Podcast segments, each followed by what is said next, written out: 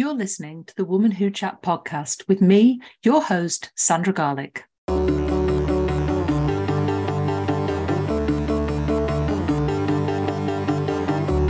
podcast where I chat to women in business who share their knowledge and their business journey, including their top tips, especially for you.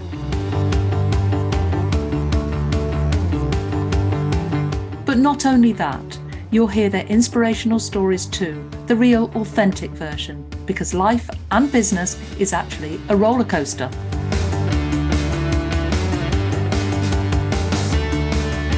I'm the founder of Woman Who, and I help you to power up your personal brand and get visible. I teach you the simple steps to get where you want to be. I help you to find your story and create the opportunities for you to share it confidently on stage, in print, and in other media.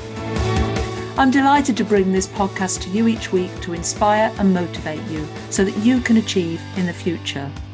I'll be sharing my knowledge, insights, and stories too.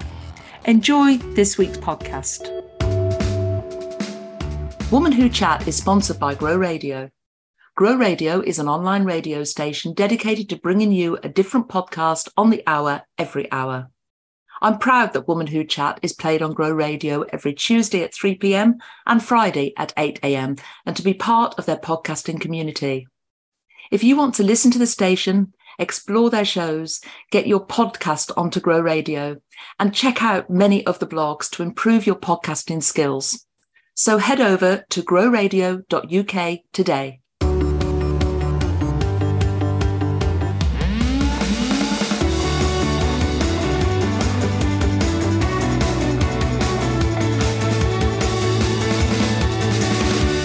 Welcome to Woman Who Chat. And today I'm chatting with Julia Leask of Leask Advisory Solutions. Uh, hello, Julia. How are you? Hi, Sandra. Uh, I'm very well. Uh, enjoying the fact that it's near the end of a week because everybody has a, a hard week throughout whatever time of year it is, don't they? absolutely absolutely um, we've got that friday feeling today so uh, oh, yeah. you're listening to this it doesn't matter we're on our friday feeling so we're heading into the weekend Julia, I've invited you onto my podcast today because we're going to talk uh, shortly about understanding your financial. But before we get on to that, I'd love to know how, how you got into the financial world and what tell us a little bit about your journey. Were you always in, in financials or did you have a past life that we know nothing about? I went into accountancy basically because I was in, the, in the 1980s. It was a case of what can you go into that's going to be secure for a job for life and it was a case I wanted to do accountancy because I could, you know, be guaranteed a role of some sort. But my passion is actually helping people. I thought, well, it's going to be a stepping stone to helping people at some point in time. And I was on that stepping stone for nearly 20, 25 years. so having sort of worked with being employed, you know, being an employee, sort of build myself up, being trained, being a qualified accountant, working with blue chips, had my family and I decided to give up work because I wanted to look after the baby after nine IVF treatments. After six months, I was going to kill him because the grey matter just didn't stop. You know, the, the coffee nappy mornings didn't do it for me. So going back into uh, work, there was no part-time work in sort of the 2006. So I set my own business up. And um, I found out that the SMEs only understand bookkeeping tax returns year end. So I ended up doing that. But that's not my passion. My passion is more on the the forecasting, the planning, the getting the, the business owners' ideas and the what if scenarios and putting numbers around that and enabling them and empowering them to actually make their dreams come true. Because I get a buzz out of other people's achievement. You know, I achieve when they achieve. You know, we are a team. And that's what my clients say about me. I treat their businesses as if it was my own. So now that I've actually got to the point where I reinvent myself every six months, I'm now well, a virtual portfolio CFO, finance director, and uh, I've been a trustee treasurer for charities. Again, I like to give back to society, so I'm giving back and I'm enjoying it. You know, you know, it, my husband's just retired from corporate life, and I don't want to retire because I'm having such a good time. It's a case of well, you do what you want to do when you retire, but I'm doing what I want to do now. So, you know, numbers, yes, they're important, but it's not the be all and end all. You've got to have a, a viable business, and that's you know helping people have the viable business. Yeah, uh, I really resonated with, with something that you said on your journey. You know, you gave up work to raise a family, and you mean, I mean, no mean feat going through nine IVF yeah. treatments. I mean, that must have been a, a very challenging period in your life. But actually, the coffee morning brigade, the sitting with the toddlers, going to play groups, and all that, I did it but I was tearing my hair out. I just needed intellectual, normal conversation, not comparing which washing powder you used, or which was the best nappies to buy, and all those sorts of things. And I craved to get back into the working world. I think I lasted a very short period before I had to go back yeah. and do something. So, I mean, obviously, you've got a love and a passion for figures, for financials, and I'm, i must stress here: you know, you're no longer an accountant, as you said. You've yeah. got accountancy background, which enables you to understand the figures, one of the things that I find is, especially when uh, we're judging for the woman who achieves awards, is women in business enter and we ask them for their turnover for a reason. We want to know roughly where they're sitting in, so we can compare like with like. Yeah. But it isn't all about turnover, is it? I was going to. I was going to swear then. I better not. No, it's not. Turnover is vanity. You know, profit is sanity and cash flow is reality. So, you know, you've got, you, you, I set my business up and I'm not a charity, but the clients didn't realize that or they don't understand that. So, nobody should set a business up and expect to be taken advantage of. And there's a lot of people out there, a lot of the ladies in the group, and they, they're so giving and caring that they'll give their stuff away. And that's not right because they worked hard for it. So, you've got to actually pitch yourself and, as you say, compare like for like. But again, if their products are different or their services are different, it's hard to have that comparison. So it's basically how successful are they at achieving their goals? I think that would be a better comparator because then the goal isn't doesn't have a value to it. Mm. And it's either you've done it or you haven't done it. Yeah. You've done it well or you've, you know, so that would be a better comparator and a lot of the the marketing now and a lot of the, the women in business are, are, striving for six figure, seven figure businesses. And I say, well, that's all well and good. But if your overheads are high, you know, your actual net profit might not be as great as if you had a smaller business and you didn't have those big overheads of the big teams and the big tech and yeah. you know everything that comes with it because obviously when a, as a business grows so do the overheads usually oh yeah yeah, yeah. and i think oh, there's a misconception about uh, around that and if you hit the big turnovers you're going to be paying more tax. Yeah but i mean not only that but i mean you know i've seen people or clients where they're grown and they've got the you know the turnovers have tripled you know quadrupled but they're then working with the big organizations that are paying on 90 days. Mm. so they can wait four months to get paid. And i don't know about you but when i get a bill in i normally have to pay it within 30 days. So you know if you've got no money in the bank if you've got no savings you're crippled you know. So your turnover is brilliant your profit is brilliant you've got nothing in the bank. So what there some businesses find out is that you know that the turnover is brilliant. You know you've got a massive turnover compared to this time last year or even this time last month. Your profit is fantastic and you've got no money in the bank because who you're selling to aren't processing your invoices as quickly as you would like I mean, the other thing is if you don't like accounting, it could well be that you know you haven't actually raised your invoice, so you're a month late. So they're going to be then it's going to be five months till you get paid. So it you've you've got to understand what your ideal client looks like because it, one of the parameters that you could have is that they're actually going to pay you on time and at the at the terms that you've agreed. Because often the bigger organisations say, "Yeah, we're going to buy on our terms," and that's not right for you yeah. And you know i learned that the hard way and i've shared this before but i'll, I'll share it now um, because this is a common mistake that a lot of people make. When i set up my first business you know we were rolling we were expanding i was taking on new people had office premises very quickly within the first three months.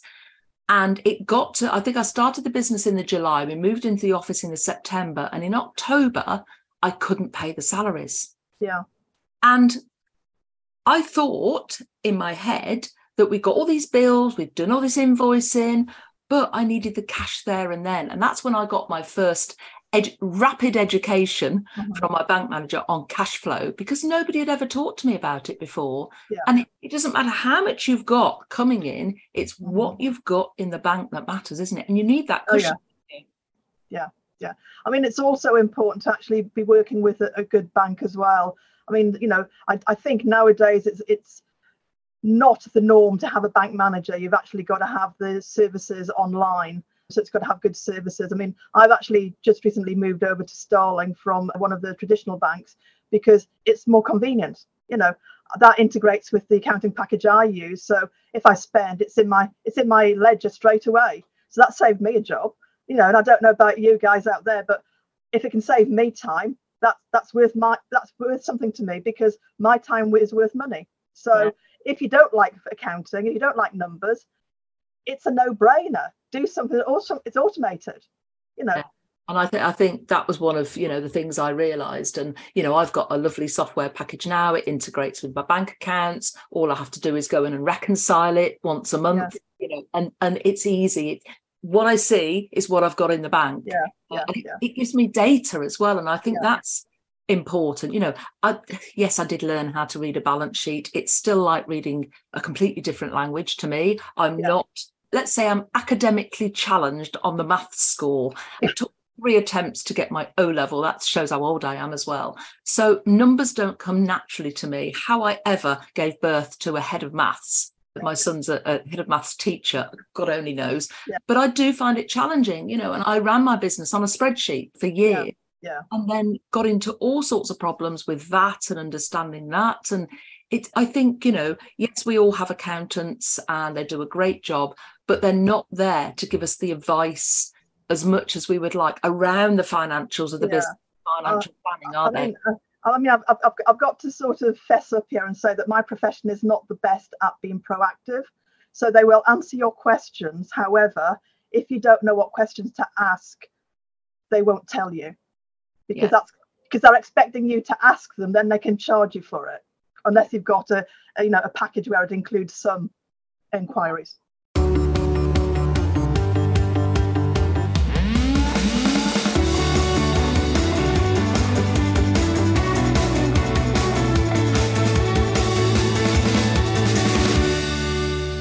I absolutely love networking, and I'm hosting a Woman Who Live and Lunch in Birmingham on Friday, the 22nd of September. You'll hear inspiring speakers, make great new connections, and we'll also announce the finalists of the Woman Who Achieves Solopreneur Awards 2023. To book, simply visit womanwho.co.uk. Now back to the podcast.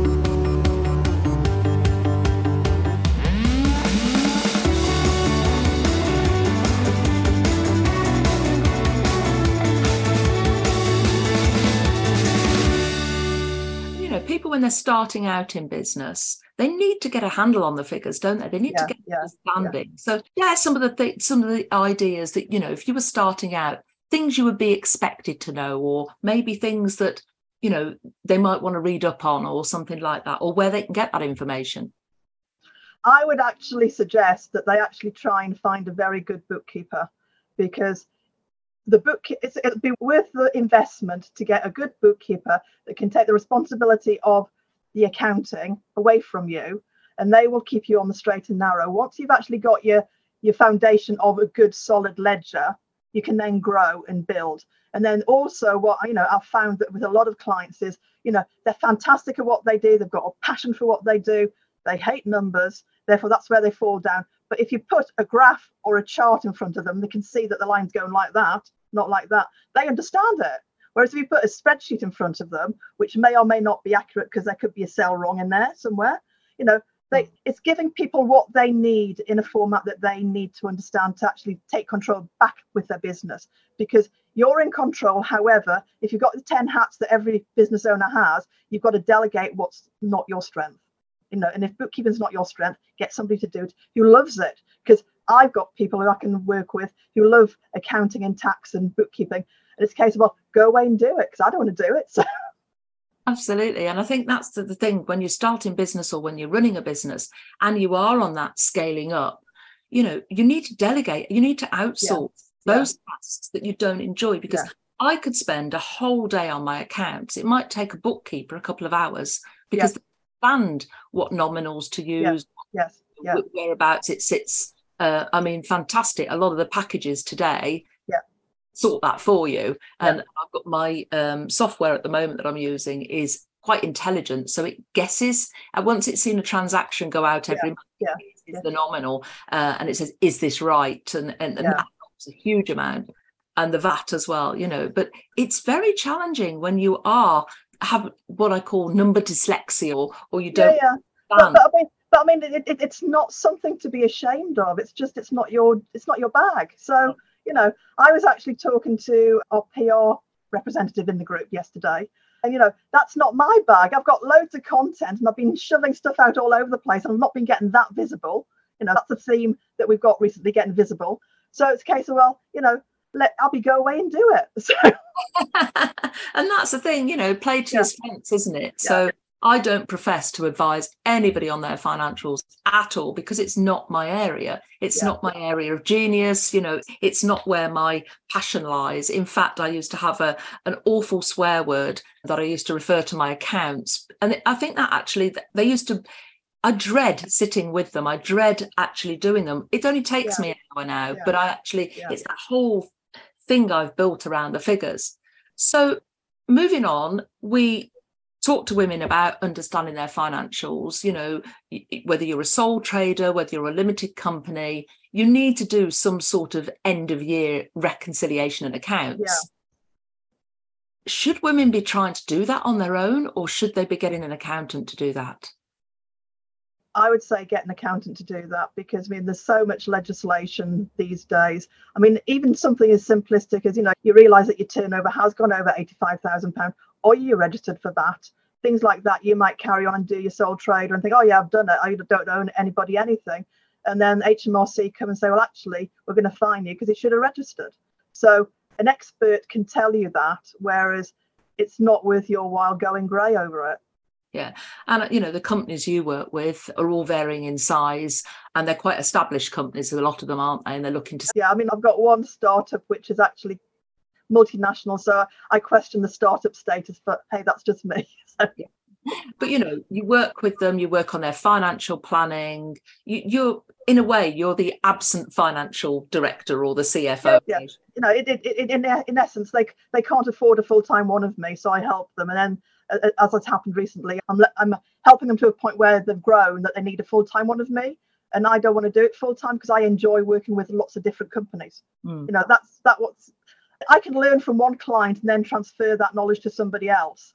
You know, I don't need to be just within a square in the box. I like to actually have the diversity and you know the mixing of the different industries as well, really. Yeah, yeah. And I suppose in a way, you go in, you sort of lift them up, pick them up, take them forward, and then replace yourself. Yes, yeah. I mean that, that, that's what's difficult because in in effect you know it's been my baby and then handing it over it's difficult to actually well yes i've got to step back now. You know i've got i've got to i've got to let go of the reins. It's my time's over. So without breaching any confidentiality what are the biggest some of the biggest nightmares you've seen when you've gone into a company or, or lack of understanding um, just the perception that accounting and bookkeeping is cheap that people don't value what the profession do. And that across the board is, you know, they don't even, some people don't even sort of value a bookkeeper or a financial professional as great as an administrator. In this case of, well, actually, you do need it because, you know, at the end of the day, if we don't do what we do, you can't get paid.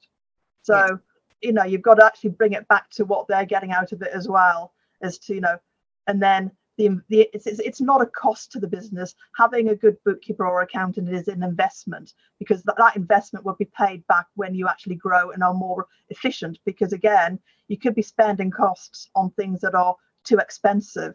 You know, we, we've got lots of professionals in our network, you know, who can actually do cost efficiency you know making sure that you know you're not overpaying you, you've renewed your your contract with somebody and they've actually increased their price whereas people going to them first off they're getting a reduced rate things like that shouldn't be happening but you don't know because you're busy in your business yeah and you know that's one thing i've learned from understanding my financials as much as i can is i do a financial audit every quarter mm-hmm. I go in, I look at all my direct debits, I look at what I'm paying out for things, I look at all my mm-hmm. memberships, I look at everything and yeah. think, am I getting value for that? Am yeah. I still using? You'd be surprised. I still find things that I'm paying for and think I shouldn't still be paying for that, you know. Yeah. Or it's a, a a product that I've since replaced and forgot to cancel the original Yeah. for something Yeah. else, or, or memberships I don't use, you know, Yeah. or organisations that I don't.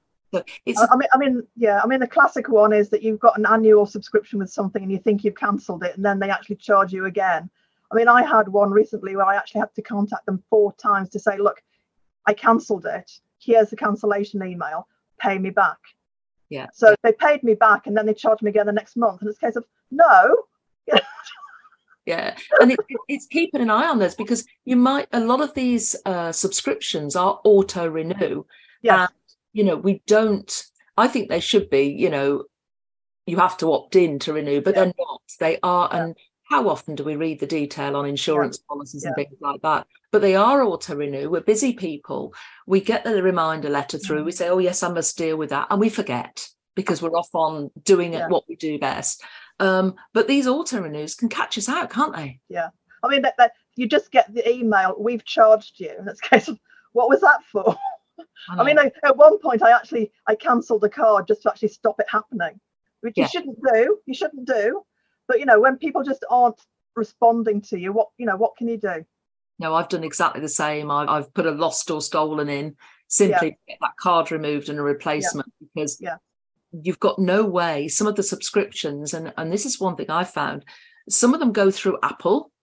And so Mhm. you have to check your subscriptions in there. Some of them go through your direct debit in your bank. And then others, you think, how on earth? And they're taking it from your debit card. Yeah, And there's yeah. no way to stop it. Yeah. Um, so I think it's keeping an eye on the financials, isn't it? Yeah, Not yeah. assuming that at the end of the year, your accountant yeah. around and say, "Hang on a minute, what's that for?" You mm. know, you, ha- you have to have some financial education yourself. yeah, yeah. Make yourself aware. yeah yeah Yeah. it, but you know as i've said before it's not a crime not to be comfortable in that space it's you know you are allowed not to like numbers it is allowed you I can wish- have you can have a successful business without understanding completely what's going on the profit and loss it is Yeah. allowed but you just need to have that guidance to you know that expertise to you know enable you to carry on Yeah. I mean, let's look at the converse of this. I mean, we talked about cash flow earlier, and you know, cash is king, and it's what's in the bank account that counts.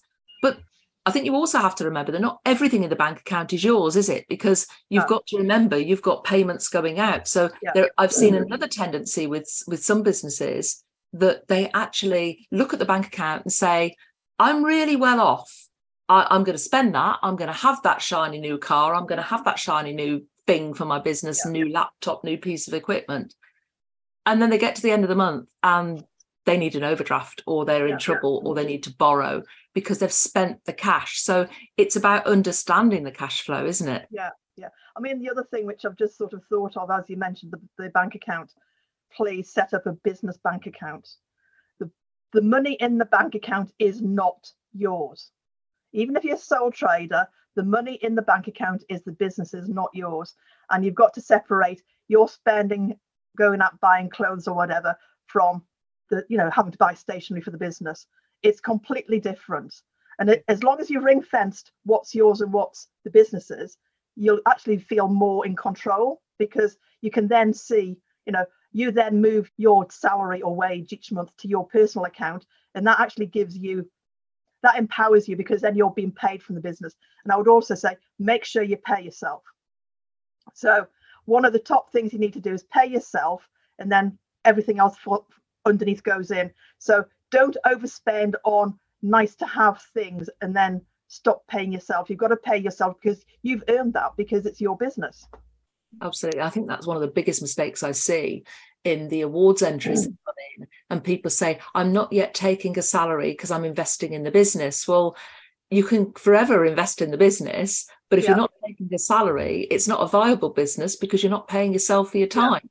And that I see a lot of businesses burn out at the two year mark because I think that they get fed up of not being able to draw that salary. They get fed up of being on the hamster wheel again. They come out corporate world, they think they're going to have a better lifestyle, they think they're Yeah. going to have a work life balance, but they don't pay themselves. And then Yeah. they get so frustrated and they get fed up. And then whether it's their partner, their mm. husband, family members say to them, you know, this business isn't isn't viable because you're not contributing. I mean, I think, you know, my husband's got to admit this now. He's he had my business tagged as being a hobby for years because I was giving back and I was making a difference and I wasn't paying myself. You know, I'm admitting it now, but now I am paying myself and I've actually taken him on as a fellow director. So I'm paying him as well. So, you know, it we're a going concern. You know, yes, we're still small. Yes, we haven't actually, you know, established exactly what David's offering is going to be through his um, IT directorship services, but it, you know, you you've got to reward people who are working for you and making a difference for your organisation. Yeah, absolutely. And you know, and the other thing I would hmm. say, when you do take on an employee, make sure you're running a proper payroll. You're not just paying them because I've seen a lot of businesses just pay people and not actually run it through a payroll because they didn't know they had to. Again, it's understanding what's needed, isn't it? I think I'll take you back to what I was saying. Get a good bookkeeper. Yeah. Get a good bookkeeper, and they will point you in the right direction. Because it, you know the good bookkeepers are actually obsessed with getting it right and they will not allow you to do it wrong. Yeah, that's a great piece of advice. And talking about advice, I always ask my guests to give a tip or piece of advice for the audience. What would you like to share with the audience, Julia? I think it's just make a note and actually follow the numbers that make a difference to you and your business. And one of the other things is do not price yourself too low because if you price yourself too low, your competitors will go lower and you'll just, you know, you'll, you'll run to the bottom quickly. You've got to price yourself at a reasonable rate that you think you're worth. And, you know, if you don't know what your prices are, get some advice. Yeah.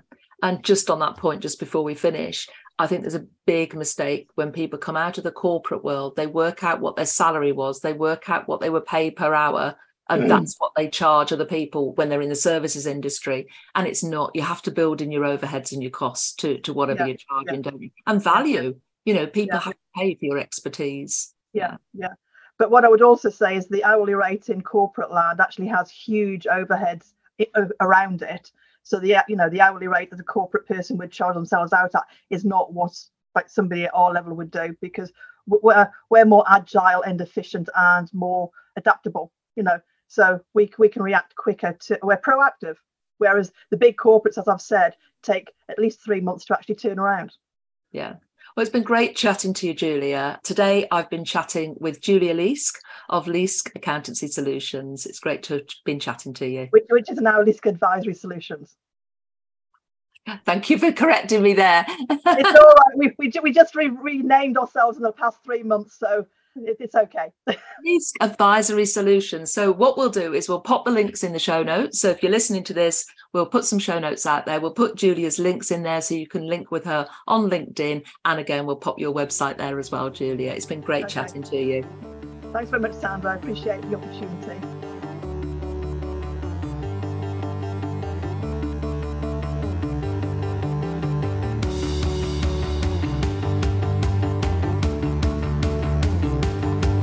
Thank you for listening to the Woman Who Chat podcast. I hope you enjoyed it.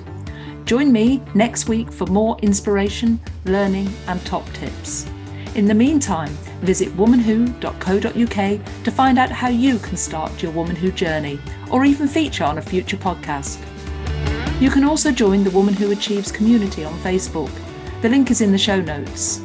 There, you'll get the opportunity to network, find support, and make new connections with over a thousand women in business. Don't forget to subscribe so you don't miss next week's podcast. And if there are any topics you would like to hear, just get in touch with me, your host, Sandra Garlick.